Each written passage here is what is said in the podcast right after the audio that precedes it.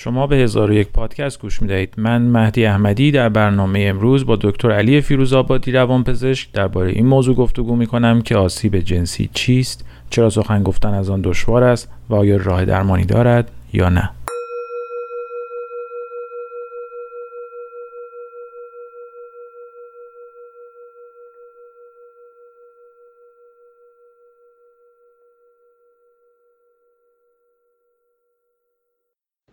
در پدیده آزار جنسی ما با سناریوهای متفاوتی روبرو هستیم. بر اساس اینکه موقعیت و بافتاری که این اتفاق درش میفته به چه ترتیب باشه.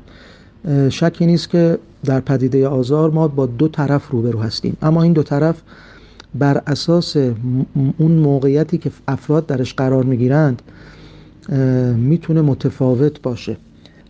اینجا من به چهار سناریوی متفاوت اشاره می‌کنم که هر کدامش داستان خاص خودش رو داره. طبیعتا ما به ارتباط بین دو تا فرد بالغی که هر دو بر اساس توافق و رضایتمندی دو طرفه در یک رابطه برابر به ارتباط مبادرت می‌کنن ما کاری نداریم. اون ارتباط ممکنه از نظر اخلاقی زیر سوال باشه ممکنه از نظر مذهبی و از نظر شرعی غیر قابل توجیه باشه اما در حقیقت چارچوب آزار قرار نمی‌گیره. اما رفتارهایی که می‌تونیم به عنوان آزار جنسی طبقه بندشون کنیم اساسی ترین بیسیک ترینشون رابطه است که بین یه فرد بالغ یعنی مرتکب فرد بالغی هست که قربانی کودک هست کودکی که طبیعتا به همون ترتیبی که اشاره کردیم هیچ مسئولیتی در برابر این رفتار نداره کاملا قربانیه.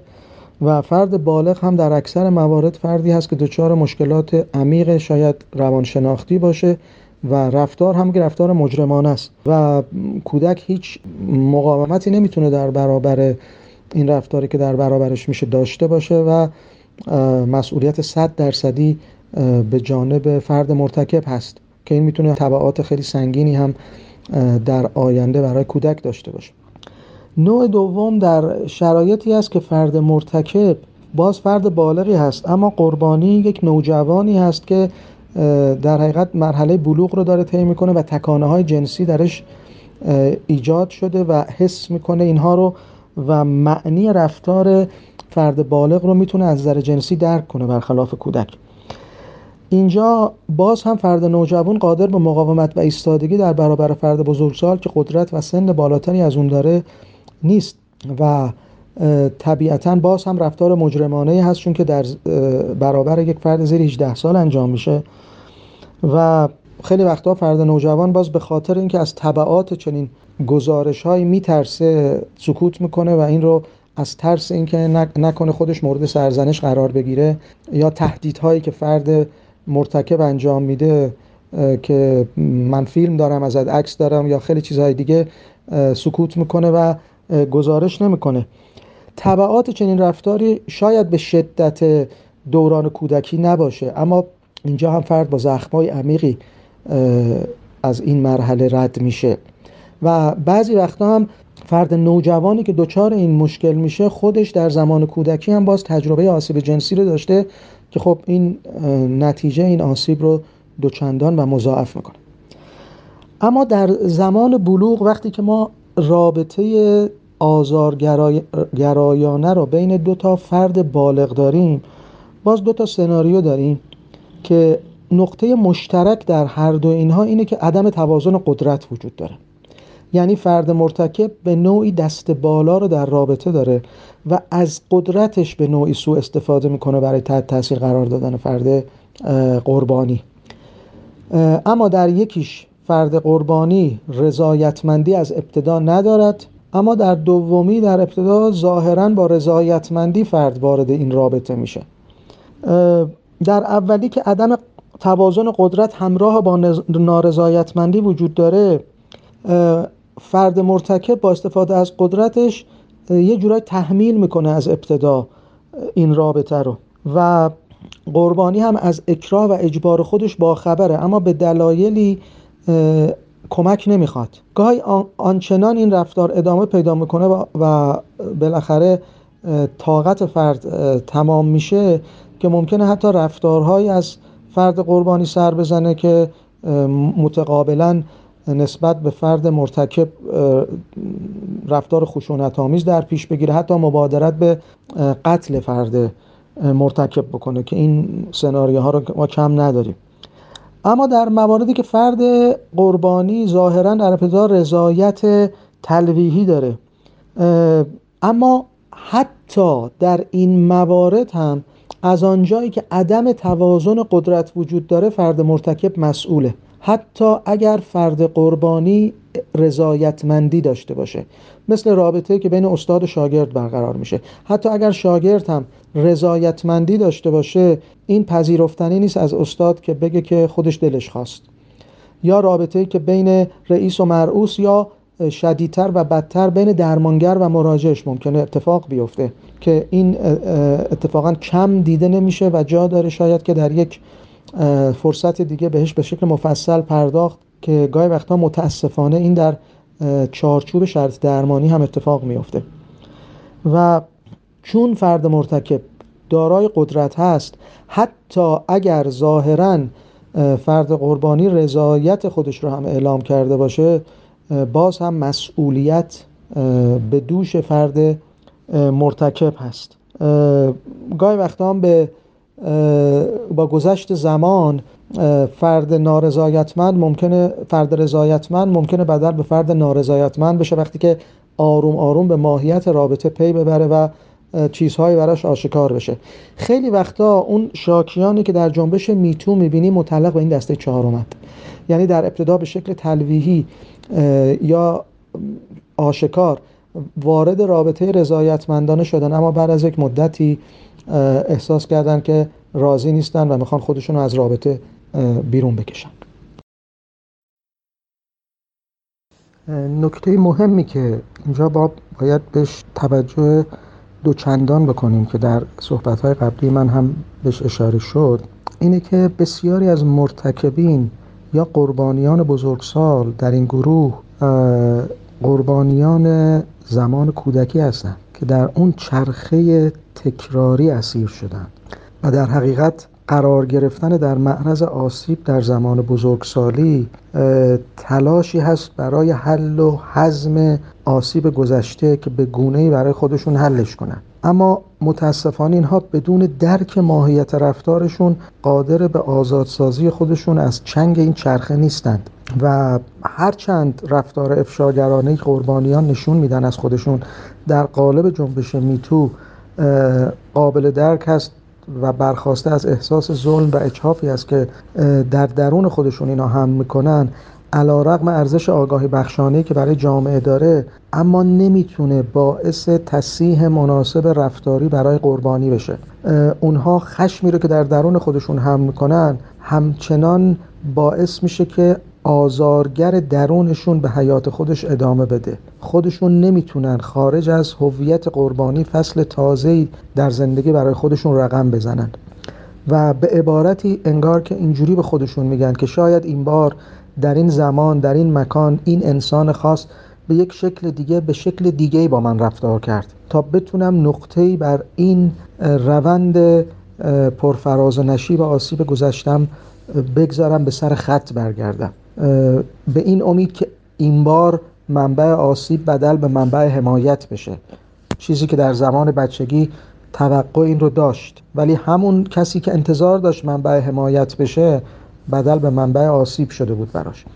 و اگر نتونن این در حقیقت انگیزه های پنهان نهفته در رفتارشون رو درک کنن همچنان چرخه آسیب تکرار خواهد شد.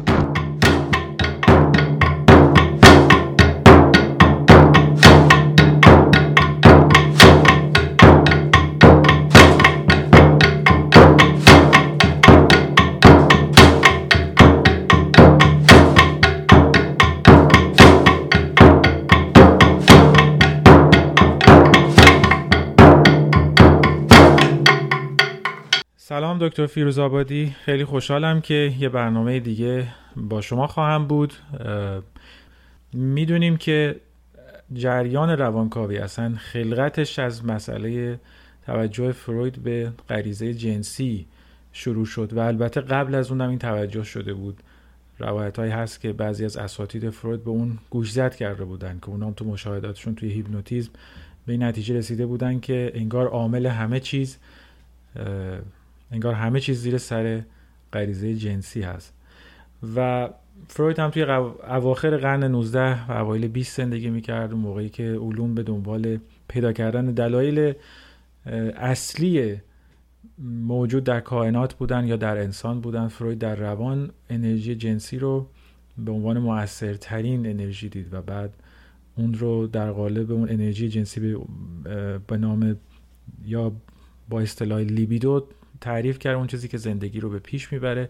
شاید یه سری شواهد زیست شناختی هم وجود داشت از این جهت که موجودات بالاخره با تولید مثل کنن تا بقا داشته باشن. شاید هم کمک می‌کرد. بعدا نظراتش یه مقداری متعادلتر شد. لیبیدو رو یکم گسترده تر تعریف کرد و دیگه اونقدر تک عاملی ندید.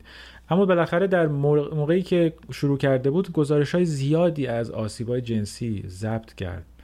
که معمولا هم با روش تدایی آزاد مورد بررسی قرار داده بود. افرادی که توسط اعضای خانواده خودشون مورد آزار جنسی قرار گرفته بودن و آسیب دیده بودن. و تو خیلی از این موارد افراد آگاه نبودن اصلا به اینکه آسیب دیدن و اون رو به خاطر هم نمی آوردن.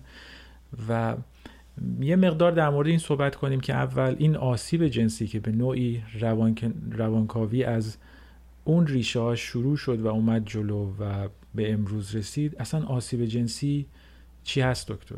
از نظر روانکاوی. یه بحثی که امروز داریم می‌کنیم مذهب در موردش نظر داره از دیدگاه خودش علم حقوق و جرم شناسی نظر داره در مورد خودش که ما موضوع برنامهمون نیست. و ما می‌خوایم از موضوع روانکاوی نگاه کنیم که آسیب جنسی چی هست و چرا اینقدر پیچیده است و چرا اینقدر آثارش باقی میمونه تا سالها. و خیلی وقت هم حتی کشف نمیشه. با سلام به شما و تشکر دوباره به خاطر اینکه باز در مورد یک موضوع مهمی این برنامه رو ترتیب دادید و از من دعوت کردید که در حد بزاعت خودم در این مورد مهم صحبت بکنم. اگر بخوایم به مسئله آزار جنسی توجه بکنیم یعنی اون چیزی که انگیزه ما برای رسیدن به این مطلب بود در حقیقت اون جنبش میتویی بود که دامنه هاش به ایران هم گرفت و خب جار و جنجال های رسانه فراوانی حول شکل گرفت. اما بعد که ما با هم دیگه صحبت کردیم به این نتیجه رسیدیم که شاید پرداختن به این پدیده و این جنبش مثل نگاه کردن به یک کتاب و یا خواندن یک کتاب از فصلهای وسطیش باشه. و نمیشه به نتیجه مطلوب رسید.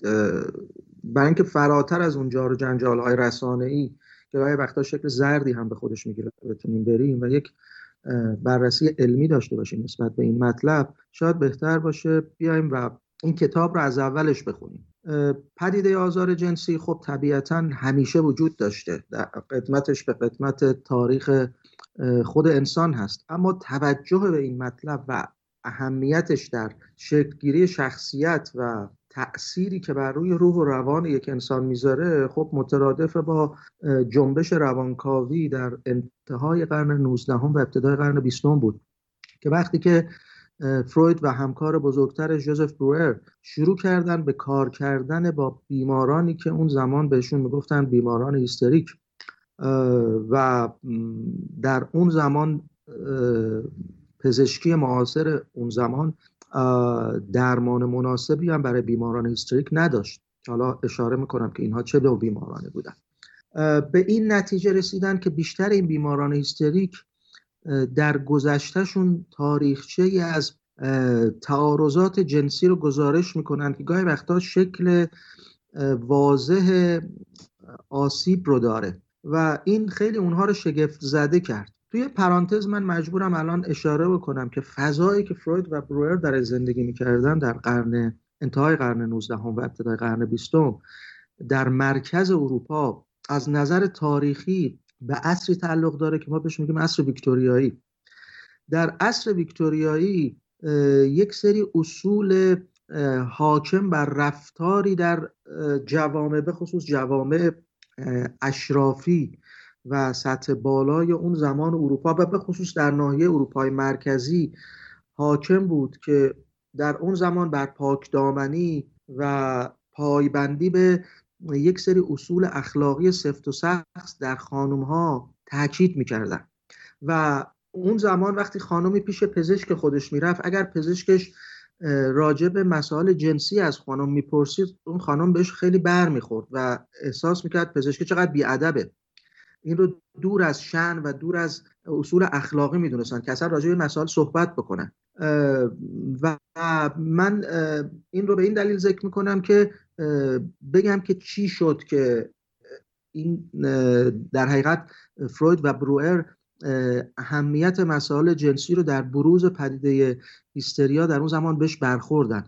یعنی در فضایی به سر می بردن که صحبت کردن از مسائل جنسی به شدت سرکوب شده بود و خیلی بیشتر از حتی مثلا در نسبت به امروز فرض کنید کشور خود ما خانوم ها نسبت به رعایت یک سری اصول اخلاقی سفت و سخت وسواس داشتند. و اینها رو یه جور تابو می‌دونستن که راجبش صحبت بکنن. و این سنت حتی گسترش پیدا کرده علا رقم اینکه سالها هم گذشته یک قرن گذشته یک قرن و گذشته ولی در بعضی از خانواده های اشرافی اروپا هنوز هم این سنت ها رو شما می‌بینید. مثلا من یادم در یکی از کتاب ها یک عکسی رو از خانواده سلطنتی انگلیس گذاشته بود و اونجا زیرش توضیح داده بود که شما هیچ زن متعلق به خانواده سلطنتی انگلیس رو نمی‌بینید که در محافل عمومی پاش روی پاش بندازه. پا انداختن روی پا برای یک خانم دور از شعنش تلقی میشه و همیشه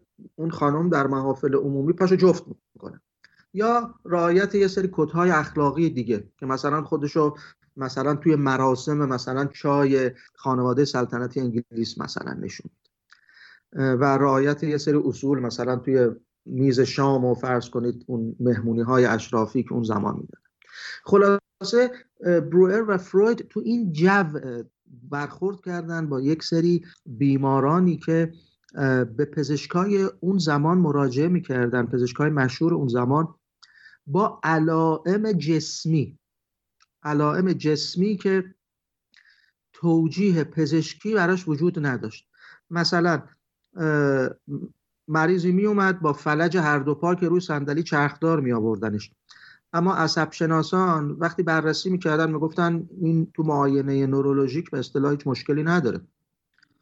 یا خانمی می اومد که نمی‌تونست چیزی رو ببینه و می‌گفت من کورم نمی‌تونم چیزی رو ببینم. ولی چشم پزشکا وقتی معاینش می‌کردن می‌دیدن که مشکلی از نظر مسیر عصب بینایی نداره. پاسخ مثلا چشم به نور طبیعیه ولی اون می‌گفت من چیزی نمی‌بینم. یا کسی که یک دفعه میافتاد زمین و دچار حملاتی می‌شد که ابتدا پزشکا فکر می‌کردن این طرف سر داره یا اختلال تشنجی داره ولی بعد با دقت بیشتر متوجه می‌شدن که نه این یک حمله در حقیقت عصبی هست که حمله شبه تشنجی به اصطلاح. خلاصه این افراد با علائم غیر اختصاصی بدنی که توجیه پزشکی براش وجود نداشت رو اون زمان با اصطلاح هیستریا بیان می‌کردن. هیستریا هم از لغت یونانی هیستریوم به معنی رحم گرفته شده. چون معتقد بودند که این اختلال اختلالی هست مربوط به خانم ها و ریشش هم در یونان باستان اصلا توی پاپیروس های مصر باستان هم حتی پیدا کرده بودن که اونها این رو وابسته می‌کردن به مصریان باستان که وابستهش می‌کردن به حرکت رحم در بدن که رحم از جای خودش در میاد و تو بدن به چرخش در میاد. ولی بعد یونانیا که آناتومی می‌دونستن می‌دونستن رحم از جاش تکون نمی‌خوره گفتن نه رحم سر جاشه. ولی یه سری بخارات و ترشحاتی ازش متساعد میشه که بر روی مغز اثر می‌ذاره. خب این توصیف هوشمندانه هم متناسب با زمان خودشون بود. یعنی گفتن این یه بیماری مغزیه. منتها به خاطر ترشحات و بخاراتی است که از رحم متساعد میشه و ارتباطش هم دادن با اصطلاح گرسنگی رحم رو مطرح کردن. گفتن که این به این خاطره که این خانمایی هستن که غریزه جنسیشون رو نتونستن ارضا بکنن. و جالب اینجاست که ما در یه تکست بوک پزشکی که متعلق به حدود قرن پنجم هجری هست که اخوینی البخاری اون رو نوشته به نام هدایت المتعلمین فی شبیه کتاب هریسون امروز ماست. تکسبوک پزشکی اون زمان بوده. اخوینی البخاری با یک واسطه شاگرد رازی بوده و استاد پزشکی اون زمان بوده. یک بابی داره فصول کتابش هم فصول مختلفی از راجع به دستگاه های مختلف. کتابش خیلی کتاب جالبیه. یک فصل داره اسمش باب خناق الرحم هست. در باب خناق الرحم اخوینی البخاری دقیقا این آموزه یونانیان رو در کتابش منعکس می‌کنه. میگه این آرزه است که زنان بیشوی را بود و توضیح میده و جالبه که قشنگ تشخیص افتراقیش رو هم با سر بیان می‌کنه. میگه خداوندگان سر را کف از دهان براید و این آرزه را کف نبود. و میگه اینها وقتی که به هوش میان حکایت توانند کرد از آنچه برشون گذشته. ولی خداوندگان سر وقتی به هوش میان حکایت نتوانند کرد. یعنی دچار اون فراموشی میشن. همون همون چیزی که اگر الان از دانش از دانشجو پزشکی بپرسی راجع به تشخیص افتراقی بین حالات هیستریک حملات شبه تشنجی و سر اینا رو بهتون میگه. و منظور اینه که این در حقیقت آرزه هیستریا یه جورایی برای پزشکی اون روز شناخته شده بود ولی دلایلش رو نمی‌دونستن. و تا زمان فروید فکر می‌کردن که خب آره این مربوط به خانم هاست فقط. که نیست. که نیست. من از بحثمون دور نیافتم فقط به شکل خلاصه میگم فروید به دنبال آشنایی با این اختلال اختلال هیستریا که در به عنوان یه دانشجوی پزشکی سال آخر هم در بیمارستان وین کار می‌کرد و وین هم, وین هم به قول معروف ریفرال سنتر بود. از تمام اروپا بیماران بهش ارجاع داده می‌شدند. کنجکاویش در مورد اینکه ماهیت هیستریا چیه کشوندش به یک نام بزرگ در فرانسه و تلاش کرد که بره و از محضر این نام استفاده بکنه به عنوان یک بورس مطالعاتی تقاضا کرد. بالاخره با کش قوس فراوان به فروید اجازه داره یک بورس چند ماهه رو بره پاریس و در بیمارستان سالپتریه پاریس. از محضر ژان ماری شارکو که در اون زمان نام بزرگی در پزشکی بود استفاده بکنه. شارکو کسی بود که برای اولین بار مفهوم هیستری مردان رو به کار گرفت. و گفت که هیستری متعلق به زنان نیست. اول هیستری در مردان هم به وجود میاد. هیستری ماهیت روانشناختی داره. هیستری در اثر مشکلات روانشناختی می‌تونه در فردی که مستعد این اختلال هست از نظر مغزی به وجود بیاد و از هیپنوتیزم هم برای درمان این اختلال استفاده کرد برای که نشون بده ماهیت روانشناختی داره. یعنی بیمارانی که مبتلا به این علائمش در حقیقت غیر اختصاصی بدنی بودن و شارکو می‌گرفت توی جمع پزشکا می آوردشون و هیپنوتیزمشون می‌کرد. مثلا کسی که فلج بود بعد از هیپنوتیزم پا می‌شد از صندلی چرخدار و راه میرن و بعد شارکو برای اینکه نشون بده که این پدیده روانشناختیه در افراد سالم یا به ظاهر سالم از نظر خودش هم با هیپنوتیزم القاء علائم هیستریک هم کرد و برعکسش هم انجام داد.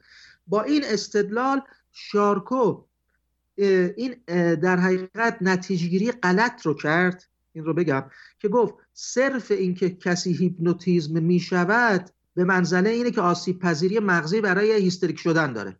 و گفت که افراد سالم رو نمیشه اونا که آسیب پذیری مغزی برای برای هیستریک شدن ندارند و نمیشه هیپنوتیزم کرد. این درسته؟ این نتیجه غلط. نه غلط بود. و شارکو اینجا راه غلط رفت. همه رو میشه هیپنوتیزم کرد. فرقی نمی‌کنه. اما از این که گفت هیستری در مردان هم می‌تونه اتفاق بیفته و ماهیت روانشناختی داد بر پایه یک آسیب پذیری مغزی اینجاش درسته. ولی اون آسیب پذیری مغزی به هیپنوتیزم ربطی نداره.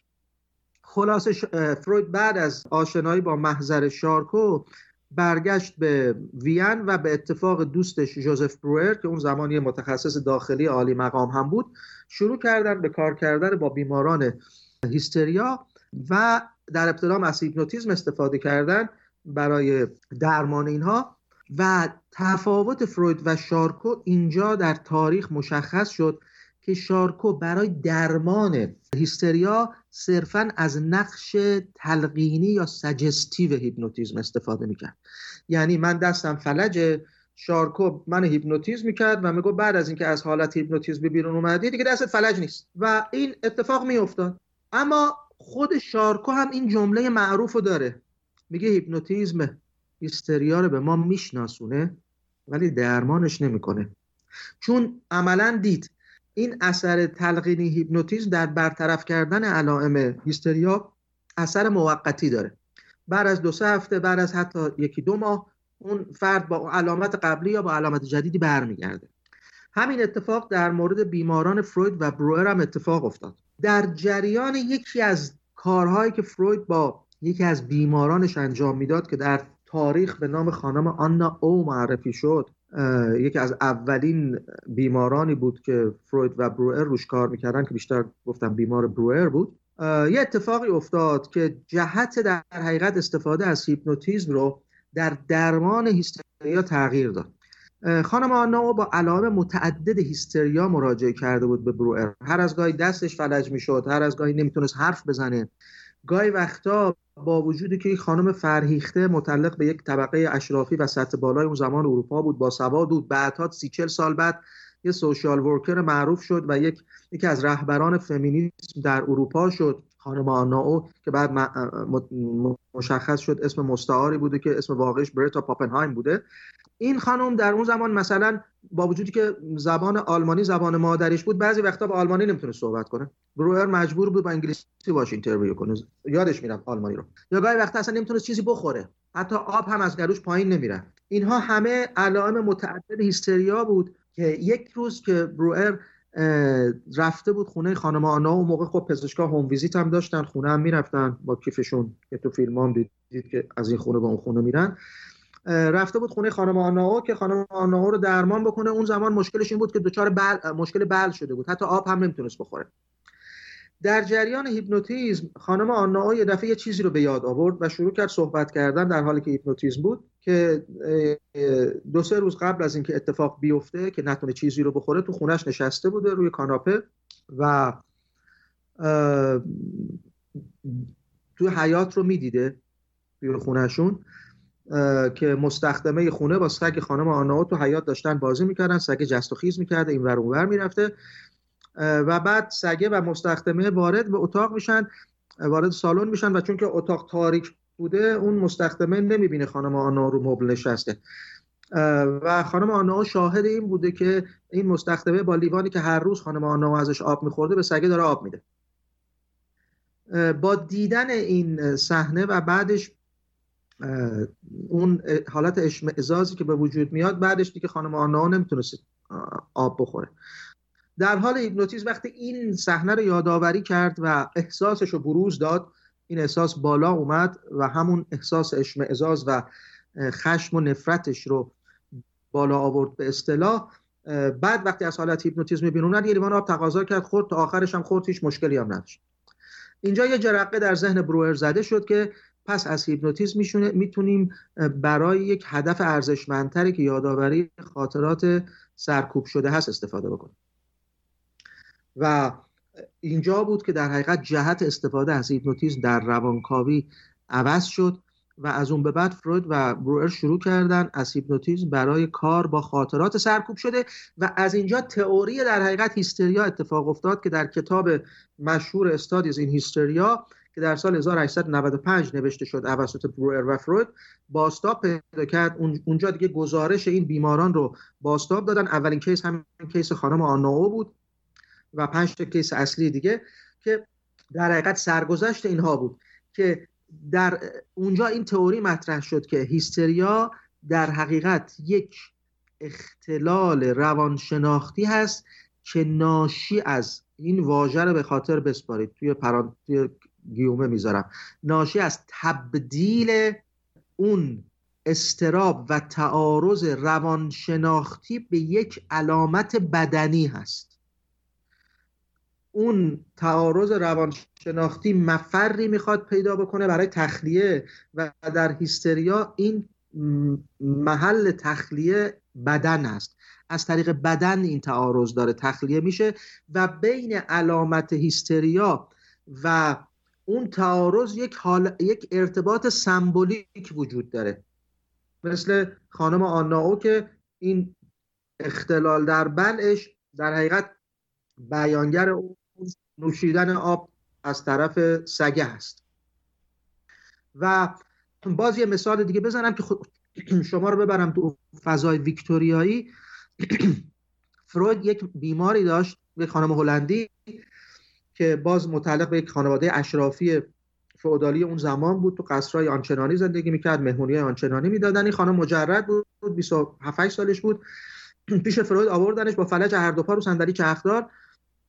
اون چیزی که این خانم به یاد آورد این بود که شب قبل از اینکه فرداش این خانم نتونه راه بره توی مهمانی شامی بودن و در سر میز شام وقتی صندلی ها به عقب کشیده میشه و که این خانم بشینه این خانم صندلیش کنار یک جوان خوشقد و بالای نظامی خوشتیپی بوده که وقتی که این صندلی هر دو به جلو کشیده میشه که بشینن پای این خانم با پای اون آقا برخورد می‌کنه.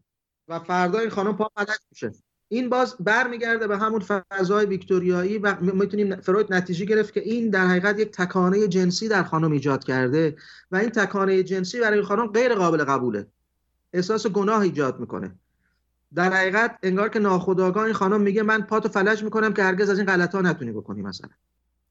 این همون دوره هم هست دوره ویکتوریایی که رباعیات خیام برای اولین بار به انگلیسی ترجمه میشه و اتفاقا به خاطر همون فضای که به نسبت اون فضای ویکتوریایی خیلی رادیکال بوده از نوشیدن و خوشگذرونی خیلی مخاطب پیدا می‌کنه. جوری که میگن اگر شاید توی دوره دیگه این کتاب ترجمه می‌شد انقدر مورد اقبال قرار نمی گرفت یعنی توی فضای بسیار سنتی اروپایی یه دفعه یه شاعر خاورمیانه ای از ایران تمام اون پارادایم های ذهنی اینا رو به بازی می‌گیره. و میگن خیلی تاثیر داشته تو اینکه اون ترجمه فیتزجرالد هم شنیده بشه.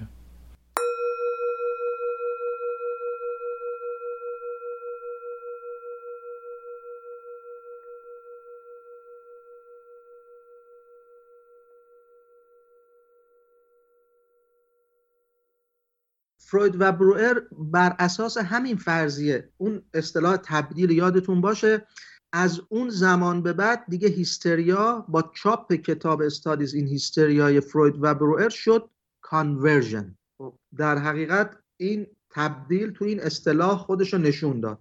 و دیگه در روان پزشکی این اصطلاح هیستریا به اصطلاح رفت توی موزه و از اون زمان به بعد از اصطلاح conversion استفاده شد که تبدیل حقیقت اشاره به تبدیل تعارضات روانشناختی به علامت بدنی هست. خلاصه در جریان کار با بیمارانشون که حالا این رو من دیگه فاکتور می‌گیرم که چی شد؟ دیگه فروید و بروئر هیپنوتیزم کنار گذاشتن چطور شد به تداعی آزاد فرویدی دست پیدا کردن فری اسوسییشن و کوچ معروف روانکاوی. اینها دیگه از حوصله بحث ما خارجه ولی می‌خوام اینجا دیگه نقب بزنم که در جریان کار با بیماران هیستریا هم فروید و بروئر به گزارشات خیلی فراوانی در بازگویی این خاطرات از آسیب جنسی کودکی در بیمارانشون رسیدند. این حجم این خاطرات آنچنان زیاد بود که فروید رو شوکه کرد و در ابتدا به این نتیجه رسید که خب حتما هست دیگه. ولی یک قسمتی از ذهنش هم میگو مگه میشه مگه داریم ولی خب این واقعیتی بود که در اتاق درمان این گزارش های می اومد فروید در یک سخنرانی در محافل روان پزشکی اون زمان وین این مطلب رو بیان کرد و گزارش داد که آره این از این خبراست. و خودش میگه که من با برخورد بسیار سرد و حتی خسمانه همکارانم روبرو شدم همکارانش که نه اساتیدش برای که فروید موقع جوان بود. و خب خواستری هم تو سرا در بیاره. به شدت این دیدگاه فروید با برخورد بد اساتیدش روبرو شد و حتی یکی از اساتید بزرگ اون زمان به نام آقای کرافت بینگ که توی زمینه سکسولوژی مشهور بود و اصلا کتابش هم هنوز هست. گفت این چیزهایی که تو میگی مثل قصه پریا میمونه و چرت و پرت محضه. خب فروید خیلی تحقیر شده بود و روانکاوی هم در معرض این بود که با این برخورد برخوردها و برچسبایی که فروید می‌خورد که این قصه گوه و داره قصه جن و پری میگه و این چیزها اصلا چرت و پرت و اینها روانکاوی در معرض نابودی قرار بگیره اصلا در معرض ترد شدن قرار بگیره. دلایل دیگه هم ذکر می‌کنند. ببینید مفهوم در حقیقت این که ما بیایم بگیم ما همگی داریم در جامعه زندگی می‌کنیم که توی زمان بچگی این حجم عظیم ابیوز از نوع سکشوالش وجود داره این نیاز به یک شهامت و شجاعتی در سطح ملی می‌خواد که یک جامعه بخواد اعتراف بکنه که آره این هست. پس طبیعتا پس زده میشه. من الان این وسط یه آمار بهتون میدم. آمار امروزی در حقیقت آمریکا که می‌تونید از این نتیجه بگیرید. پس تو جوامع دیگه چه خبر ممکنه باشه؟ 38 درصد آمار سکشوال ابیوز قبل از 18 سالگی. ارتباط با مهارم 16 درصد. در معرض آسیب جنسی قرار گرفتن در پسرها 18 درصد. در مردها کلا. سی درصد تجاوزهای جنسی ریپ سی درصد تجاوزات جنسی قبل از 11 سالگی اتفاق میافته و 60 درصد قبل از 17 سالگی. این چنین آمارهایی هم شاید بیشترش فروید و بروئر بهش برخورد کردن اما هم محافل علمی اون زمان اینو پس زدن. برای که خب میگم این نیاز به یک اعترافی داشت. و می‌تونید مجسم هم بکنید. وقتی ما این آمار میدیم وقتی مثلا فروید داره برای این جمع صحبت می‌کنه. به قول معروف گر حکم شود که مست گیرن در شهر هران که هست گیرن در بین این جماعت حتما افرادی هم هستن که خودشون سابقه این مسائل رو داشتن. پس خود اونها هم اینو پس می‌زنن. چون نمی‌خوان راجبش حرف بزنن و تاریخ میگه با یک احتیاط میگه فروید هم بری از این تاریخچه نبود. نه در مورد خودش در مورد خودش هم میگن یه ننی داشته یک پرستار داشته که این پرستارم در زمان بچگی فروید شاید یه سری کارهایی رو انجام می‌داده که فروید هم خودش در معرض این بوده و به رابطه در حقیقت باز با قید احتیاط میگم به رابطه پدر و یکی از خواهرهای خود فروید اشاره می‌کنه تاریخ که میگم این, این, رو نمی‌دونیم به عنوان یک شایعه مطرحه. اما اون جنبه اصلی که باعث شد فروید از این تئوری که اصطلاحا به نام سدکشن تئوری مشهوره دست بکشه و اون رو جایگزین کنه با یک تئوری دیگه همین بود که اگر می‌خواست روانکاوی رو حفظ بکنه باید این عقب نشینی رو انجام می‌داد. می‌گفت نه من اشتباه کردم این در واقعیت ما همچین چیزی نداریم. یعنی در حقیقت پدرها رو بری کرد. نسل گذشته رو چیز کرد یه جورایی سعی کرد تطهیر بکنه بگه نه این اشتباهه و انگشت در حقیقت اتهامش رو گرفت به سمت چی؟ به سمت همون قربانیان یعنی چی کار کرد؟ گفت که این چیزهایی که اینا گزارش می‌کنند در عمل اتفاق نیفتاده بلکه باستاب تمایلات فانتزی ها و تخیلات خود بچه است که در زمان اون دوره مشهور اودیپال که کشاکش های جنسی وجود داره در ارتباط با والد جنس مخالف این بچه این تمایلات خودش داره به پدر یا مادر نسبت میده. در حقیقت به دنیا همه چیز رو در حقیقت حواله داد به دنیای فانتزی بچه و گفت در عمل همچین چیزی اتفاق نیفتاده در اکثر موارد. و از اون زمان در حقیقت دیگه روانکاوی بدل به یک روش درمانی شد که کاری به اون چیزی که در واقعیت و ریالیتی اتفاق افتاده نداره. در حقیقت این اصطلاح مطرح شد که ما با یک سایکیک ریالیتی کار می‌کنیم با یک واقعیت ذهنی کار می‌کنیم. کاری با واقعیت بیرونه نداریم. ما به اون اتفاقی که در ذهن اون مراجع میفته کار داریم. ما اینو می‌دونیم و مطمئن هستیم که فروید آگاهانه این عقب نشین رو انجام داد؟ یعنی واقعا نظرش این نبود و عقب نشین رو انجام داد فقط به خاطر اینکه بالاخره فروید سیاست مدارم بود به هر صورت. می‌دونیم که تو روابطش خیلی به نظر میاد که چنین بود. میگن با این سیاست روانکاوی رو نجات داد. برای اینکه غیر از این بود روانکاوی به شدت زیر ضرب میره و گفتم شاید انگیزهای شخصی هم داشت برای دست کشیدن از این تئوری. اما فروید شاگردانی داشت. یکی از مشهورترین اون شاگردان یک روانکاو مجاری بود یا روان پزشکم بود به نام آقای شاندور فرنزی. این آقای فرنزی یکی از اونهایی بود که وقتی فروید از نظریه اغوای خودش دست کشید گفت که نه همون چیزی که اول گفتی درست بود. و وایساد در جلو به قول معروف استاد خودش و همین نقطه در حقیقت شروعی شد که زاویه پیدا کردن این دو با هم دیگه. فروید با وجودی که به فرنزی خیلی علاقه داشت یکی از اونایی بود که فروید خودش روانکاویش کرده بود. یه شاگرد خیلی خوبش بود از دید خود فروید. بعد از مدتی فاصله بینشون ایجاد شد.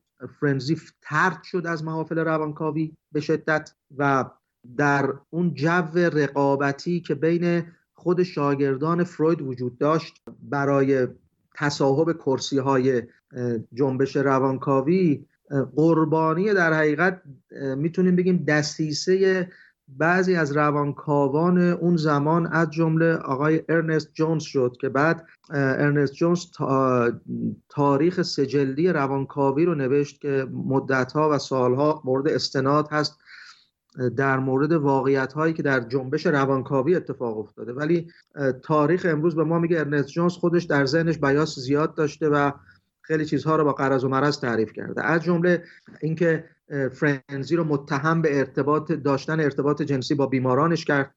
در صورت که تاریخ میگه فرنزی در حقیقت تفاوتش با فروید در همین بود که به نقش هیجانات و احساسات در برخورد با بیماران اهمیت داد. یه جوری تلطیف کرد. اون چهره عبوس و خشک روانکاوی فرویدی رو که فقط پشت couch می نشستن و فقط سعی می‌کردن به شکل عقلانی و intellectual با بیمارشون برخورد کنن فرنزی emotion رو یا هیجانات رو در روانکاوی دخالت داد و یکی از اولین روانکاوانی بود که گفت گاهی وقتا احساسات مریض هم به همون اندازه اهمیت داره گزارشاتی که مریض میده گاهی وقتا انتقاداتی که مریض به روانکاو می‌کنه این انتقادات رو ما فقط نباید به اون احساسات انتقالی بیمار نسبت بدیم گاهی وقتا حق با بیمار هست و در حقیقت میگن فرنزی جو روانکاوی رو یه جورا تلطیف کرد. میگن فرنزی یک روانکاوی مادرانه ابدا کرد در برخورد با روانکاوی پدرانه و خشک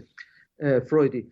در هر صورت فرنزی از محافل روانکاوی ترد شد. خیلی زود قبل از که به سن 40 سالگی برسه در اثر کمخونی مگابلاستیک فوت کرد و جالب اینجاست که تا دهه 80 به خاطر فشار محافل روانکاوی فرنزی آثارش در کشور خودش مجارستان اجازه انتشار نداشت و به شدت سرکوب شد و در دهه 80 به بعد بود که توجه محافل روانپزشکی و روانکاوی به این جلب شد که انگار که فرنزی درست می‌گفته. ما داریم در حقیقت این ریت بالا و شیوع بالایی از سکشوال ابیوز خوبش هم داریم و برای اولین بار این که ما همه چیز رو به دنیای فانتزی و تخیل مراجعین نسبت بدیم به کناری گذاشته شد و کار کردن با دنیای واقعی بیمارا در جریان رواندرمانی جای خاص خودش رو پیدا کرد. ولی خب این یک 50 60 سالی طول کشید تا دوباره توجه محافل علمی به اهمیت تجارب ناخوشایند جنسی در دوران کودکی جلب شد و این آمارها هم به دنبال همون در حقیقت این تحول اتفاق افتاد که بررسی هایی که توی آمریکا و اروپا از نظر اپیدمیولوژیک انجام شد. این نکته مهمیه که میگید اینکه خود جامعه تمایل نداره به اینکه مقصر دونسته بشه و این مقاومتی که می‌کردن که اصلا این تئوری ممکنه درست باشه. شاید نسل بعد که عملا خب میگید دیگه گذشته بود دهه 80 عملا سالها گذشته از اون نسلی که دوره ویکتوریایی بودن و مقاومت می‌کردن نسل بعدی شاید تونسته اینو ببینه در خودش و بعد به اینم اعتراف کنه و بپذیره. یه سوال اول این که چرا آسیب جنسی اینقدر پیچیدگی ایجاد می‌کنه؟ چرا اینقدر درمانش سخته؟ چرا اینقدر باعث فراموشی میشه؟ کشف عاملش دشواره. چقدرش فرهنگیه؟ آیا آسیب جنسی تو هر جامعه یک طور فهمیده میشه؟ مثلا برای یه جامعه که سن ازدواج پایینتره یه, یه جای دیگه که بالاتره. آیا اینا متفاوته؟ یا مثلا ما وقتی در مورد آمار تجاوز صحبت می‌کنیم می‌دونیم که مرز تجاوز تو کشورهای مختلف تو جورای مختلفی تعریف میشه. باز مقایسه کردنش رو با همدیگه سخت می‌کنه. به نظر میاد یه بخش بزرگی از آسیب جنسی بستگی به ساختار اجتماعی داره. جوری که توی یه ساختار ظاهرا شما دچار شرم نمیشید توی ساختار دیگه دچار شرم میشید نظر میاد به فضای بیرونی هم خیلی ربط داره. دقیقا همین جوری هست شما به شرم اشاره کردید. اون کلید واژه در حقیقت اینکه چرا آسیب جنسی این چنین ایمپکتی و تأثیری روی ذهن و روان انسان ها داره در حقیقت به همین شیم و شرم اشاره می‌کنه. و این شرم یک احساس یونیورسال و همگانی شدت و ضعف داره. اما فرقی نمی‌کنه که شما کجا باشید. این شرم در حقیقت یه جورای القا میشه از طرف جامعه از طرف والدین به بچه ها و اینکه یه جورایی بچه و یا قربانی تجاوز جنسی احساس می‌کنه که انگار که یک اتفاقی افتاده که خودش هم در این قضیه مقصر بوده. اینو میشه از زوایای مختلفی بهش نگاه کرد. من پای صحبت یکی از قربانیان آسیب جنسی بودم. میشنیدم این صحبت هاشو که توی یکی از کشورهای خارجی بود. نمی‌دونم دقیقا کجا بود. اون این رو بیان می‌کرد که ما وقتی که به بچه هامون میگیم میگن توی غرب اشاره می‌کرد. می‌گفت غرب در زمینه آموزش جنسی به بچه ها که تو مدرسه و تو خانواده به بچه ها تاکید میشه بدنت مال خودته فلانه هیچ کس نباید به بدنت دست بزنه و این غریبه نباید بهت نزدیک بشه تاچ نباید تو رو بکنن فلان و فلان و فلان. این آموز می‌گفت این آموزه هایی که به ما داده می‌شد یا من الان حس می‌کنم باید به بچه هام بدم خب نه اینکه غلطه اما این پیام تلویحی رو به بچه داره منتقل می‌کنه که اگر کسی اومد تو رو تاچ کرد اگر کسی اومد تو رو مورد ابیوز جنسی و جسمی قرار داد. این به این خاطر بوده که تو نتونستی خوب نبگی. این به این خاطر بوده که تو خوب نتونستی از خودت دفاع بکنی. این تقصیر رو گردن قربانی میندازه. دقیقا. یعنی یک باری رو رو دوش بچه می‌ذاره که من حتما من خوب نه نگفتم. میگه این راحل نیست. راحلش اینه که ما انقدر اینو در جامعه به شکل یک دیالوگ عمومی در بیاریم و انقدر راجع به صحبت بکنیم که اگر در مورد بچه این اتفاق افتاد اون بچه در خودش این جرأت رو ببینه که بره به والدینش بگه آیا اتفاق افتاد. این رو بیان بکنه. خودش میگه که من با وجودی که از 14 سالگی تا 17 سالگی مورد سکشوال ابیوز قرار می گرفتم توسط که از آشنایان تا سی سالگی جرأت نکردم یا در خودم این شهامت رو ندیدم که به مادرم بگم من همچه اتفاقی برام افتاده. احتمال هم داره تنبیه بشه. یعنی حالا مسئله تنبیه هم هست وقتی این اتفاق میفته. چون باز مقصر می‌دونن قربانی رو. این چه خطرهایی این بچه ها رو تهدید می‌کنه وقتی که اینو نگن؟ یعنی شما که الان خب، بعضی وقتا برخورد می‌کنید با بیمارایی که میان با یه همچین گذشته که بعضی وقتا فراموش هم کردن چه تأثیری داره این نگفتن؟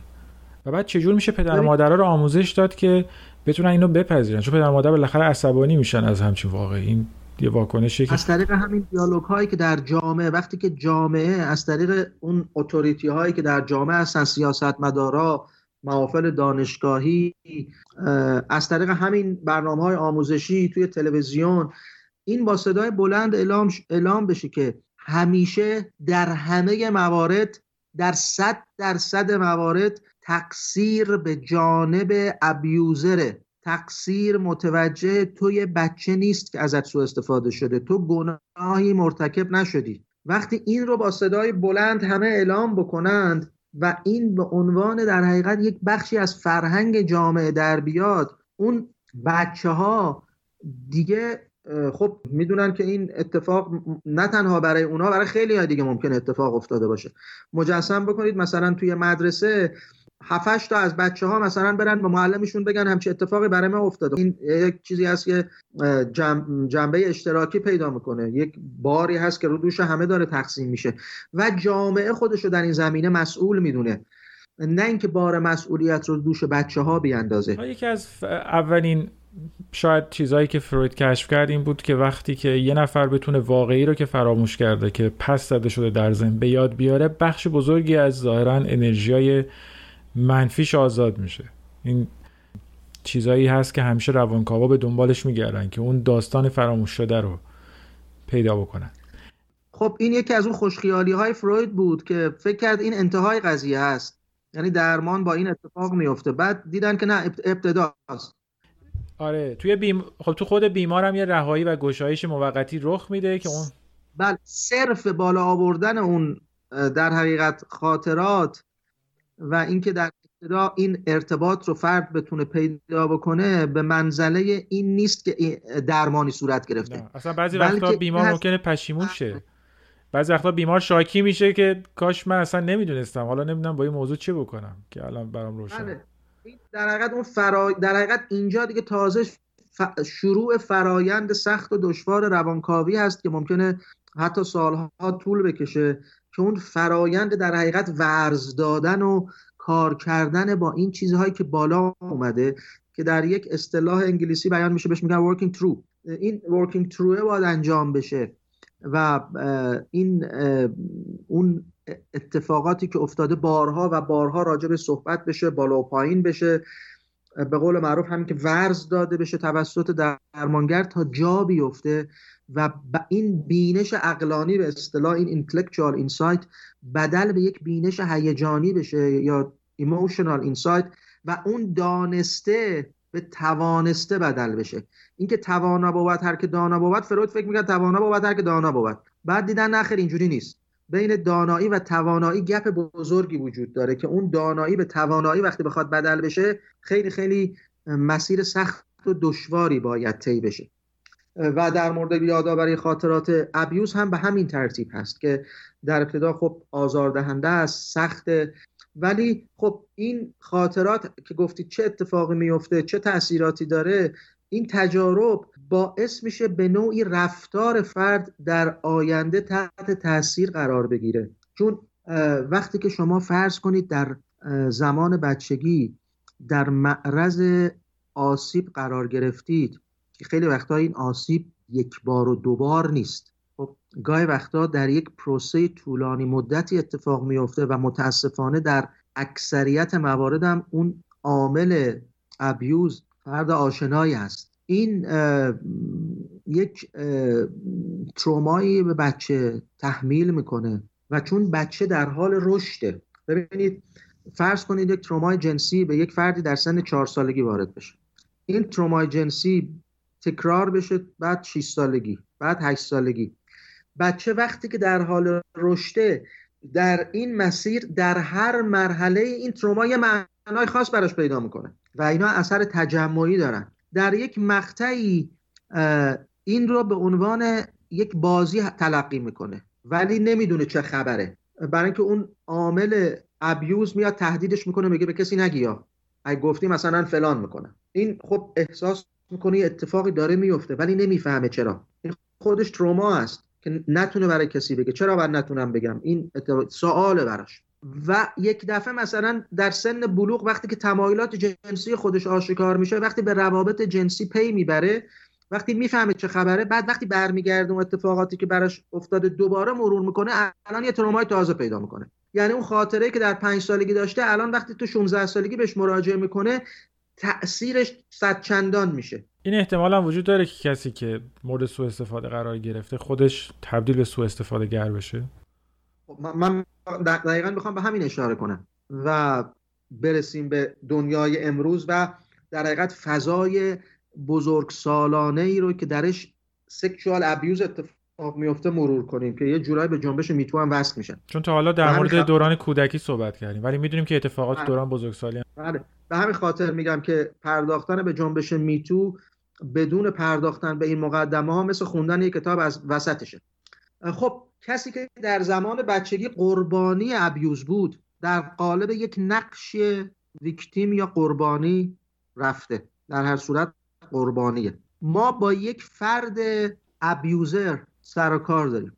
در این رابطه دو طرفه زمانی که بچه خودش رو اسیر چنگال یک فرد ابیوزر می‌بینه در فانتزی ها و تخیلات خودش. فردی رو نیرویی رو که گاهی وقتا ممکنه منشأ ماورا طبیعی هم داشته باشه متصور میشه که به عنوان منجی یا رسکیور خودش رو نشون بده و اون رو از این گرداب بیرون بکشه. که توی فانتزی های خوده هست گاهی وقتا هم توی واقعیت هست. مثلا بچه‌ای که دچار ابیوز میشه فرض کنید یه دایی مهربون هم داره که هر از گاهی مثلا میاد خونهشون این میره مثلا با دایی بازی می‌کنه فلان. تو ذهن خودش اینه که این دایی بالاخره منو می‌تونه نجات بده. در حقیقت یا یک عروسک داره که شبا باش درد دل می‌کنه یا مثلا وقتی بزرگتر میشه با خدا درد دل می‌کنه به کائنات متوسل میشه. در هر صورت این فرد درگیر یک رابطه مثلثی هست که یک زلش خودشه. یک زلش اون ابیوزره یک زلش هم چیه؟ اون توهم نجات بخشی هست. حالا آروم آروم بچه که بزرگتر میشه این نقش قربانی رسکیور و ابیوزر می‌تونه عوض بشه. بچه ای رو فرض کنید که در خونه تحت ابیوز شدید حالا فیزیکی یا سکشوال قرار داره. و نمی‌تونه چیزی بگه. خشمی که در درونش تلمبار میشه وقتی میره مدرسه این بچه ممکنه یک کم هم هیکلش بزرگتر از بچه های دیگه باشه. تو مدرسه می‌تونه در قالب چه نقشی فرو بره؟ نقش قلور بره قلور محل بشه. بچه های دیگر رو ابیوز کنه. خشمش رو اینجوری نشون بده. اون اتفاقاتی که یه جای دیگه براش افتاده اینجا در ارتباط با بچه های دیگه نشون بده. یا می‌تونه بعضی وقتا در قالب نقش حامی بچه های کوچیکتر و کمزورتر تو مدرسه قرار بگیره در برابر قلدرهای دیگه وایسه. نقش چی بازی کنه؟ نقش رسکیور و منجی بازی بکنه. و این چرخه تکرار میشه در حقیقت. یعنی این یک مثلث پویا و داینامیکه که اون کسی که در بچگی قربانی ابیوز بوده مرتب در زمان زمانهای بعدی زندگیش این نقش رو تو این نقش های سگانه فرو میره حتی متضاد هم دیگه هستن یعنی دو قطب علیه همن یعنی دیو و فرشته است یا خودش ابیوزر بله. میشه یا اینکه ناجی بله. مبارز با بیان... بیانگر بیانگر در حقیقت تلاش اون فرد برای غلبه بر تعارضی هست که بهش وارد شده برای غلبه بر استرابی هست که بهش وارد شده و برای بستن پرونده ابیوزی هست که در بچگی باهاش روبرو شده. این نقش تداوم پیدا نمی‌کنه. این نقش خیلی زود عوض میشه و اون فرد باز در قالب نقش قربانی دیر یا زود فرو میره و بعد بدل به ابیوزر هم در زمانهایی که موقعیت مناسبه خواهد شد. این نقشا مدام جای خودشون عوض می‌کنن. یعنی هیچ راهی نداره که این اتفاق نیفته هیچ کدوم از این سناریو یعنی کسی که ابیوز شده لزوما راهش درمان درمان در حقیقت هدف درمان اینه که این آدم در یک زمانی به دیگه بازی کردن در نقش قربانی دیگه بسته. باید من بیام دیگه ب... دیگه از نقش قربانی بیرون بیام. اون پرونده گذشته رو ببندم. ولی اگر همچنان پرونده گذشته باز باشه به نوعی اون فرد تلاش می‌کنه به قول معروف تلاش می‌کنه که به شکلی پرونده گذشته رو ببنده که نشدنیه. به طور مثال شما وقتی که در زمان بچگی در معرض آسیب قرار داشتید ببینید نقش بچه در زمان آسیب چیه؟ یک نقش منفعلی که کنترلی روی قضیه نداره. و مدام گفتم این به شکل آنگوینگ داره اتفاق میافته در طول سالها. و مدام احساس می‌کنه قربانی منفعل شرایط بیرونی هست که خودش هیچ نقشی در کنترل این قضیه نداره. حالا در زمان بزرگسالی وارد روابط مشابهی میشه یعنی میاد به قول معروف اون ابژه هایی رو انتخاب می‌کنه به عنوان شریک جنسیش. یا کسانی که باهاشون آشنا میشه که شبیه یا یه جورای شبیه اون ابیوزر زمان بچگی باشن و می‌خواد سناریوی مشابهی رو شکل بده که این دفعه چه کار کنه؟ این دفعه به قول معروف کلامه به خونش برسه. این دفعه بتونه کنترل رو چطوره؟ به دست بگیره خودش. بتونه قصه رو هپی اندش بکنه. جبران اون موقعی که نمی‌تونسته تصمیم بگیره و کاری بکنه بله. و پسیو بوده. اینجا کنترل رو در دست بگیره. یعنی در حقیقت اینجا هم رابطه به قول معروف به قول ما رابطه سادومازوخیستیک باز ایجاد می‌کنه برقرار می‌کنه که درش احتمال اینکه آزار ببینه هست و اما خودش حالیش نیست. دوباره اون آزارها تکرار میشه. به همین خاطر میگم تلاش مذبوحانه هست انگار که می‌خواد این بار اون ابیوزر رو که از دید خودش رفتار نامساعدی براش داشته رفتارش رو تصحیح کنه. انگار که درستش بکنه. خب یعنی به همین دلیل ما مثلا خانمهایی رو می‌بینیم که به شکل ناخودآگاه بدون که خودشون بخوان به سمت مردهای متوجه میشن که یه جورایی انگار که نیاز به تعمیر دارن به اصطلاح. مردایی که مشکلات شخصیتی دارن مردایی که اعتیاد دارن مردایی که دچار مسائل مشکلات رفتاری هستن. انگار این خانومه این رسالت رو برای خودش قائله که این مرده رو بیاره مثلا درستش بکنه. و بعد خب وقتی همچین مردی رو انتخاب بکنه طبیعتا توسط این مرد احتمال داره ابیوز بشه. ولی این احساس می‌کنه آره می‌تونه این رو درستش بکنه. می‌تونه این رو نجاتش بده. در نقش اون منجی هم باید وقتا اینا فرو میرن که می‌تونن دست یکی رو بگیرن و از اون منجلاب مثلا اعتیاد نجاتش بدن.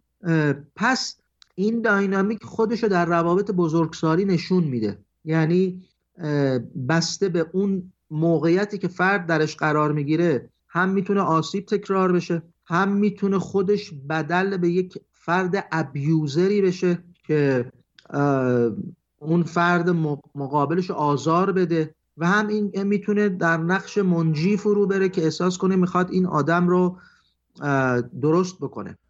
جنبش میتو آیا باعث شده که بخشی از این شرم سخن گفتن درباره این موضوع کمتر بشه؟ چون الان که از چیزایی که شما صحبت می‌کردید در مورد این بود که مثلا کودک چنان دچار شرم از وضعیت میشه که نمی‌تونه و جرئت نمی‌کنه مشکلی که براش پیش اومده که خیلی هم تاثیرات طولانی مدت و ویرانگری داره رو بیان کنه. به نظر میاد یه بخشیش داره اتفاق میفته. یعنی میشه راجبش حداقل حرف زد. ببین این مسئله جنبش میتو شاید عنوان یک نوک خیلی کوچیکی از کوه یخه که اومده بیرون. شاید بالای 80 90 درصد کسانی که در گذشته مورد سکشوال ابیوز قرار گرفتن هنوز به دلایلی ترجیح میدن سکوت خودشون رو حفظ کنن. و این برمیگرده به همون نکته که گفتم. جنبش میتو یک جنبشی هست که بیشتر ژورنالیستی و قضایی شد تا علمی و روانشناختی روانپزشکانه. و حول و حوشش داستانهای زیادی شکل گرفت که بعضی وقتا اصل مطلب رو لوس کرده. و بیشتر از اینکه در مورد سکشوال ابیوز در پیش چشم خبرنگارها و رسانه ها و روزنامه ها صحبت بشه اینجا ما نیاز داشتیم و داریم که در محافل علمی به همون ترتیبی که اشاره کردم در این مورد حرف زده بشه. به طور مثال زمانی که یک بحثی رو مثلا توی غرب مثلا راجع به کوین اسپیسی فرض کنید یا در مورد سلبریتی های ایرانی فرض کنید. این بحث مطرح میشه می‌بینید که جار و جنجال بیشتر تو رسانه ها هست که مطرح میشه. هیچ بحثی در محافل اکادمیک شکل نمی‌گیره که بیان اینو تحلیلش کنن از دید علمی که آیا این تا چه حد می‌تونه فرض کنید اتهاماتی که یک عده‌ای به یک عده دیگه وارد می‌کنن این ریشه هاش کجاست؟ تا کجا می‌تونه بهش اعتنا بشه؟ زمینه های روانشناختی پشتش چیه؟ چه کار باید کرد که از تکرار جلوگیری بشه؟ این سوالات فراموش میشه فقط این هست که این عده با وکیل خودشون صحبت می‌کنن وکیل میاد از اینا دفاع می‌کنه که نخیر خبری نبود اونا هم باز میان نخیر خیلی خبرها بود میان با جزئیات هم مثلا یه سری چیزا رو تکرار می‌کنن. به ریشه های رفتار پرداخته نمیشه. در دهه 80 بعد اون چیزی که اشاره کردم که این آمارها اومد بیرون و خب طبیعتا گزارش های خیلی زیادی به شکل انفجاری مطرح شد از تاریخچه سکشوال ابیوز در زمان گذشته که خواستگاهش هم همین اتاقای درمانگرها بود. گفتم با توجه دوباره که محافل علمی به واقعیت سکشوال ابیوز نشون دادن. خب تو آمریکا خب می‌دونید این جار و جنجال ها پشتش خیلی وقتا یه سری منافع مادی هست که یه سری وکیل هم هستن که می‌خوان از آب کره بگیرن یه جورایی. فرض کنید یک نفر به دنبال یادآوری خاطرات زمان بچگیش که 6 سالگی فرض کنید داییش سکشوال ابیوزش کرده رفت دادگاه اقامه دعوا کرد بر علیه داییش و از این کیس ها زیاد شد یه دفعه. خب اونوریا که بیکار نبودن که. اونا اومدن یک جنبشی رو به راه انداختن که بعد منجر به این شد که تو انگلیس دنبال شد به نام جنبش فالس مموری سیندروم. و یک نهادی در یه foundation ی در انگلیس تأسیس شد به نام False Memory Syndrome Foundation و یعنی گفتن حافظه ساختگی حافظه خاطرات کاذبه. خاطرات کاذب. بله. گفتن که این روانپزشکای آمریکایی از بس فیلم های هالیوودی دیدن یعنی انگلیسی ها روانپزشکای آمریکایی رو متهم کردن که نه از بس فیلم های هالیوودی دیدن انقدر میان رو مخ در حقیقت مراجعشون میرند. انقدر اینو دستکاریش می‌کنن که این میاد یه سری خاطرات رو براش می‌سازند. بدون که واقعا اتفاق افتاده باشه. خب؟ و خیلی از اینا رفتن بعد تو دادگاه حکم تبرئه گرفتند و این جنبش جوری پیش رفت که گفتم اصل قضیه داشت لوس می‌شد. یعنی اون قربانیان واقعی هم که واقعا هم اتفاقی براشون افتاده بود این وسط نمی‌تونستن از حق خودشون دفاع کنن متهم می‌شدن به اینکه اینها حافظه ساختگی دارن. خب این کشمکش خیلی ادامه داشت به شدت ادامه داشت تا اینکه علم روانپزشکی امروز این رو به این صورت حل کرده که میگم تفاوت نگاه قضایی و نگاه پزشکی هم همینه. ببینید حافظه ماهیتش اصلا اینه که نه فقط حافظه در مورد سکشوال ابیوز الان همین الان از شما من بپرسم جناب آقای احمدی یادت هست روز اول مدرسه چه کارا کردی؟ 6 سالگی روز اول مدرسه کجا رفتی؟ چه کارایی کردی؟ معلمت کی بود؟ تو کلاس چه اتفاقاتی افتاد؟ شما یه چیزی رو واسه من میگی اما مطمئن باش اگر فیلم اون زمان رو نشونت بدن می‌بینی که شاید 40 درصدش هم اتفاق نیفتاده حافظه در طول زمان به قول معروف دچار deconstruction و reconstruction میشه. اون مولکول هایی که در شکل‌گیری حافظه دخالت دارن مثل آجرهایی هستن که مدام خراب میشن دوباره ساخته میشن در طول زمان. و در طول زمان نه تنها هر حافظه مربوط به sexual abuse حافظه در مورد هر اتفاقی در طول زمان دچار تحریف میشه. خب می‌خوام از این یک مثال تاریخی هم بزنم تا بعد نتیجه مناسب خودم رو بگیرم. ما می‌دانیم که یک پادشاهی به نام کوروش وجود داشته کوروش کبیر. این واقعیتیه دیگه. نمی‌تونیم بگیم از آسمون اومده که. واقعیتی است به نام کوروش کبیر. اما اینکه چه کار کرده؟ ظالم بوده صالح بوده عادل بوده. منشور کوروش مثلا چه جوری نوشته شده؟ آیا بابلیا رو واقعا آزاد کرده نکرده؟ اونجا چقدر کشتار کرده؟ چقدر نکرده؟ هیچ کس نمی‌دونه. خب علم تاریخ فقط با اما و اگر و شاید و اینها صحبت می‌کنه. ولی هیچ کس از زمان کوروش نتونسته بیاد. فیلمی نگرفته. ناظر مستقیمی ما نداریم که اون زمان رو بیاد بر ما بگه. پس روانپزشک امروز این رو مطرح کرد که وقتی کسی هیستوری سکشوال ابیوز میده به احتمال زیاد درست میگه. اما اون هیستوری که میده به احتمال زیاد تحریف شدم هست. چجوری حالا اینجا میشه کمک؟ یعنی یعنی وقتی که شما میگی من دچار sexual abuse شدم و مثلا داییم در پنج سالگی منو rape کرد sexual abuse شدی. اما با این دقت نمی‌تونی بگی. درسته که دچار sexual abuse شدی. توی اتاق درمان هم ما. راجع به این صحبت می‌کنیم کمکت می‌کنیم راجع به این تروما صحبت کنی روند طبیعی درمان رو طی می‌کنیم. اما تو حق نداری و نمی‌تونی بر اساس این خاطره اقامه دعوا بر علیه دایید بکنی. آیا این فقط برای کودکان صادقه یا شما دارید در مورد بزرگسالان اینو میگی؟ چون در مورد کودک خب این مقداری قابل قبول تره در مورد خاطرات کودکی صحبت می‌کنم. در مورد بزرگسالی خب این می‌تونه در حقیقت با دقت بیشتری زمان ها دقت بیشتری داره. ناظر خارجی هم وجود داره. در مورد خاطرات 40 سال پیش که این به اصطلاح اون منبع مستقلی وجود نداره که تاییدش بکنه. پس یعنی خاطرات, خاطرات یعنی خاطرات تراماتیک کودکی به احتمال زیاد رخ دادن ولی اون تصویری که ساخته شده مقدار سمبولیکه. یعنی عین واقعی که رخ داده نیست. است. یعنی ممکنه مثلا این چیزی که در ذهنش هست که دایی مثلا منو این, این کار کرده مثلا عموش باشه. خب؟ ممکنه پسر همسایه باشه. وقتی میگه فلان پسر همسایه این کار کرد مثلا اسمش اسقر بوده ممکنه اسقر نبوده. اون یه پسر همسایه دیگه بوده که اکبر بوده. این اتفاق میفته در در حقیقت تحریف حافظه. پس ما به اون مراجع میگیم که تو درست میگی. این اتفاق افتاده. اما البته یک درصد بسیار کمی از بیماران هستن که اینها به اصطلاح ملینگرن و تمارز می‌کنن. در ملینگرینگ ما اون خب معیارهای دیگه ای داریم برای اینکه بتونیم سر از سر تشخیص بدیم. اگر تمارز رو رد بکنیم به احتمال زیاد اون فرد داره درست میگه. خاطرات خاطرات کاذبی نیستن اما تحریف شده هستن. و تفاوت برخورد قاضی با روانپزشک و روان درمانگر هم همینه. وقتی این فرد بره سراغ قاضی قاضی باید به شواهد و مدارک مستقل و مستندی دست پیدا بکنه که ادعای این آدم رو در حقیقت مورد بررسی قرار بده رد یا قبول بکنه. case معروفش case معروف وودی آلن هست با دختر معشوقش که اون همچین case خیلی طولانی دارن که این میگه اینجوری نبوده حتی و همینطور ادامه پیدا کرده. اما این چه ربطی به Me Too داره؟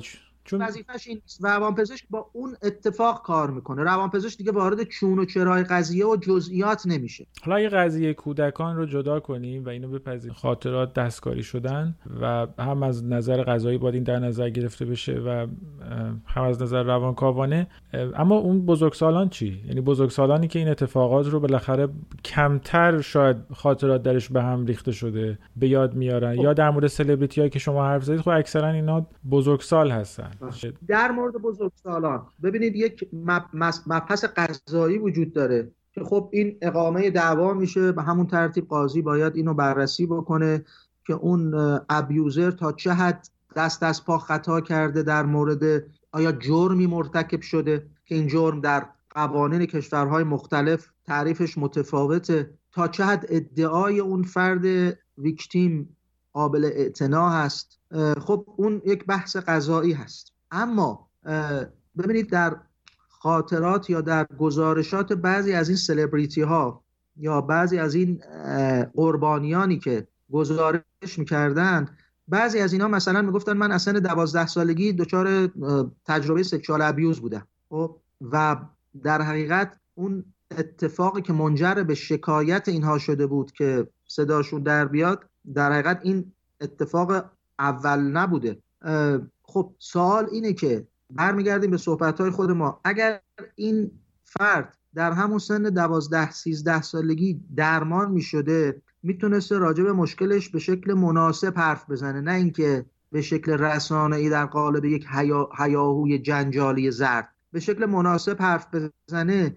آیا نمی‌شد جلو این را گرفت که این فرایند قربانی شدنهای مکرر این آدم ادامه پیدا بکنه؟ خب ببینید یه موقع بخ بحثی هست در مورد اینکه ما قربانی رو سرزنش می‌کنیم میگیم تقصیر خودت بوده تو نتونستی خوب نه بگی یه جورای بار رو دوش خودش می‌ذاریم که همونجور که اشاره کردم این به شدت به خصوص در مورد بچه ها کار غلطی هست و در حقیقت victimization قربانی هست در سطح جامعه. یعنی ما خودمون اون قربانی رو قربانیش می‌کنیم و میگیم که تو خوب نتونستی نه بگی اما یه موقع ما از فرایندهای روانشناختی و پنهانی در به شکل زیر پوستی حرف می‌زنیم که به همون ترتیبی که اشاره کردم باعث میشه که این فرد فرایند قربانی شدنش همچنان ادامه پیدا کنه. یعنی به شکل ناخودآگاه خودش رو در معرض برخوردها و رفتارهایی قرار بده که احتمال قربانی شدنش رو بالا می‌بره. این نه به این معناست که ما این آدم رو سرزنشش می‌کنیم. داریم میگیم که تو به شکل ناخودآگاه مسیری رو داری طی می‌کنی که اگر درمان نشی همچنان احتمال داره تکرار بشه. بخشی از این قربانیان حتی اگر حکم محکومیت این سلبریتی ها هم بگیرند حتی اگر اون پرچم پیروزی هم برافراشته کنن در سطح رسانه ها که دیدید ما درست می‌گفتیم این آدم واقعا جلادی بوده که ما رو قربانی کرده. اگر این مسیر رو نتونن قطعش کنن به شکل سالم باز هم تکرار میشه این اتفاق براشون. ولی باز همین دعوا عملا تاثیر می‌ذاره تو اینکه بالاخره حداقل یه بخشی از اون اتفاقا گفته بشه چون هیچ وقت گفته نمی‌شد. نقش آگاهی بخشی اون که گفتم این شکی درش نیست ولی همونجوری که اشاره کردم بسیاری از این قربانیان هنوز ترجیح میدن سکوت خودشون رو حفظ کنن. و زمانی که ما ببینید در مردان هم هستن. فقط هم زنها نیستن در مردان هم وجود دارن بله در مردها گفتم الان نامار سکشوال ابیوز 18 درصد رو در مردها گفتم. در مرد فقط در مردها نیست در زنها فقط نیست. و اینکه ببینید ما اگر از یه مقداری هیجانی شدن فاصله بگیریم بتونیم منطقی برخورد کنیم اون ابیوزر هم بر اساس اون مثلثی که خدمتون عرض کردم خودش اینو قربانیه. خب یعنی اون هم نیاز به درمان داره. به همین خاطرم هست که باید هدف ما در اصلاح رفتار باشه به جای اینکه انتقام بخوایم بگیریم. چون یه جورایی داریم می‌بینیم که اگر در قالب انتقام گیری بریم اون ابیوزره الان داره چیکار می‌کنه؟ خودش در مقام چی قرار می‌گیره؟ خودش در اون ویکتیمه در مقام ابیوزر قرار می‌گیره خودش. یعنی این فرایند رو داره وارونه می‌کنه. یک فرایندی در حین درمان اتفاق میفته که گفتم اون فرد باید نهایتا یاد بگیره که از از قالب نقش قربانی بیرون بیاد. و اونم در انگلیسی با اصطلاح forgiveness مطرح میشه که بخشودگی هست. این بخشودگی پشتش یک دنیا صحبت هست. وقتی که اولین بار ممکنه من به مراجع خودم بگم که این جا باید ببخشی فراموش نکنی ولی ببخشی که بتونی از نقش قربانی در بیای میگه مگه میشه همچین کاری رو من بکنم؟ من چطور می‌تونم ببخشم کسی رو که از سن 6 سالگی تا 12 سالگی منو مورد آزار قرار می‌داد؟ و هنوز هم من تو محافل خانوادگی اینو دارم می‌بینم. من چطور می‌تونم من چه آدمی رو ببخشم؟ جوابی که ما به این آدم میدیم اینه که این بخشش نه به خاطر اونه این به خاطر خودته. به خاطر اینکه این رو از فضای ذهنی خودت بیرونش بکنی. به خاطر اینه که این بخشودگی به معنی رها کردن هست که تو اینو دیگه رهاش بکنی. شما معتقدید دیگه در ذهن جنگی باش نداشته باشی. یعنی شما معتقدید که اگر اون ابیوزر رو تبدیل به هیولا کنه و از شخصیت انسانی خارج کنه و تبدیل به هیولا کنه اون سیاهی هیچ وقت در قربانی درمان نمیشه کاملا. یعنی اون معتقد به نوعی یعنی از نقش بیرون بیاد. هرگز نمی‌تونه از نقش قربانی بیرون بیاد و این سیکل رو در زندگیش تکرار خواهد کرد. ولی این بخشش چجوری می‌تونه رخ بده در عین حالی که ما در موردش صحبت هم می‌کنیم و چون خیلی وقتا خیلی این حرفای شما رو می‌زنن برای که ابیوزشون ادامه بدن. یعنی با این ویژگی در می‌دونید منظورم چیه؟ درمان... یه عده هستن که مثلا میگن که نباید این حرفا رو بزنید و ببخشید و خودشون اتفاقا توی جایگاه ابیوزر قرار داد. خب اون یعنی یه نوع استفاده از این مفهومه. ما از بخشودگی در حقیقت داریم در اتاق درمان در ارتباط با قربانی استفاده می‌کنیم و آروم آروم خودش به این نتیجه می‌رسه که اگر بخواد فصل تازه‌ای در زندگی شروع بکنه باید بتونه اون آدم رو رها کنه ولش کنه. یعنی به خودش بگه این آدم دیگه ارزش این رو نداره که ذهن من رو اشغال بکنه. در حقیقت زمانی که شما اشتغال فکری با ابیوزر داشتی مدام در صدد انتقام بودی در صدد تلافی بودی خشمت رو در درون خودت انبار کردی به نوعی داری میگی این هنوز این آدم برای من ارزش داره. بها دارم بهش میدم. بخشی از انرژی روانی خودم رو دارم صرف این انسان می‌کنم. انسانی که من باید به این نتیجه برسم که دیگه ارزشش رو نداره. باید من از ذهن خودم بیرون بکنم ذهن خودم رو پاک بکنم. این بخشی از این پاک ذهن به منزله اینه که اون آدم از ذهن من بیرون بره. در حیطه شخصی قابل درک این. یعنی بدون بخشش نمیشه از اون موضوع. ولی در حیطه اجتماعی هم شما می‌خواد یه نیروی محافظ هم باشه که بتونه ابیوزرها رو متوقف هم اون در حقیقت بخش قضایی و قانونی قضیه است. ابیوزرها حتما از نظر قضایی باید بهای جرم خودشون رو بپردازن. یعنی گرچه که اونا. قطعا قربانی رفتارهایی هستن ولی به هر صورت دقیق... یه ویکتیم نمی‌تونه دقیقا باید پاسخگوی رفتار خودشون از نظر قانونی باشن. اون هیچ حرفی وجود نداره. ما به اون بخش قضایی کار نداریم. اون جامعه برای اینکه بتونه پایه های خودش حفظ کنه چاره جز این رفتارها نداره. ما در بعد روانی داریم صحبت می‌کنیم. وگرنه در بعد قضایی و بیرونی نه. اون فرد باید پاسخگوی رفتار خودش باشه. و اتفاقا این وقتی اتفاق بیفته اون بخشودگی راحت میشه. یعنی ما توی زبان فارسی یک اصطلاحی داره میگیم واگذارش کن به خدا. خب؟ حالا می‌تونیم بگیم واگذارش می‌کنه به قانون. و خودش دیگه از این کشمکش دست برمیداره. کشمکش درونی رو خاتمه میده بهش. که به نفع خودشه نه به نفع اون. این رو بگم که من در ارتباط با یکی از مراجعینم اینو بهش می‌گفتم. می‌گفتم ببین اگر تو همچنان به این فکر بچسبی هنوز اشتغال فکری با ابیوز داشته باشی یعنی هنوز داری آزار خودت رو ادامه میدی. این دایه این اموه این پسرخاله الان سی سال دیگه نیستش. خب اما اون ابیوز در ذهن تو هنوز ادامه داره. به دست کی؟ به دست ذهن خودت. خودت الان داری همدست داری همدست ابیوزرت میشی. تو می‌خوای همدست ابیوزرت بشی؟ هنوز می‌خوای آزار ببینی؟ خب دیگه همدست نشو دیگه. ولش کن بذار بره. خیلی ممنون دکتر. من فکر کنم که بحث مفصلی بود بحث سختی هم بود. امیدوارم که شنونده استفاده کنن. خیلی ممنون از اینکه وقت گذاشتید. مثل همیشه. ابعاد بسیار زیادی در حول این قضیه وجود داره. مطمئنا برای شنوندگان شما سوالات خیلی زیادی پیش میاد. من خوشحال میشم این سوالات رو مطرح بکنن. باستاب بدید شما که شاید بتونیم تو صحبت‌های آتی بهش بپردازیم.